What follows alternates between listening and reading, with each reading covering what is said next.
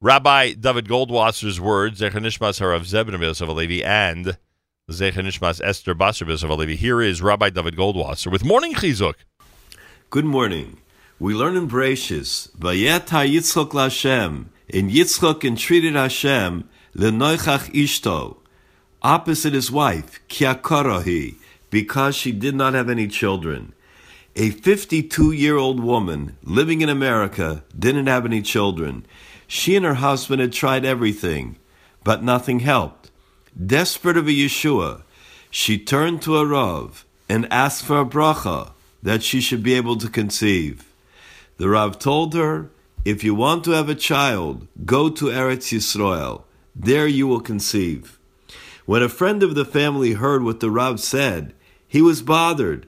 To move to Eretz Yisrael on the Rav's say so? Why should they be able to accomplish in Eretz Yisrael what they hadn't been able to accomplish in the States? They had already seen the best doctors. It didn't help. Moreover, the woman was no longer so young.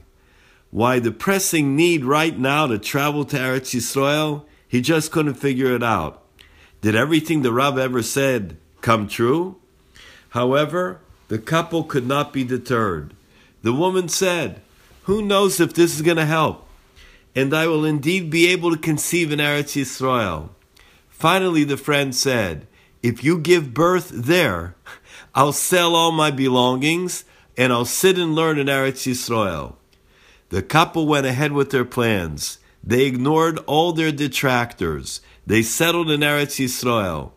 Baruch Hashem, nine months later, the woman gave birth to twins. When the friend heard about this, he immediately traveled to Eretz Yisrael and went to the great Gaon Reb Chaim Kanievsky Shlita. He told him what had happened and asked whether he had to sell all of his belongings in order to come and learn in Eretz Yisrael.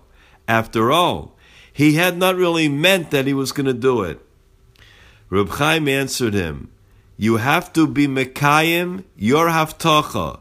You have to fulfill your promise. You must sell your belongings and come to Eretz Yisrael and learn. It is very likely that only in the schus of your haftacha, of your promise, that you are mekabel upon yourself, that you accepted upon yourself, that the woman conceived. This has been Rabbi David Goldwasser bringing you morning chizuk. Have a nice day.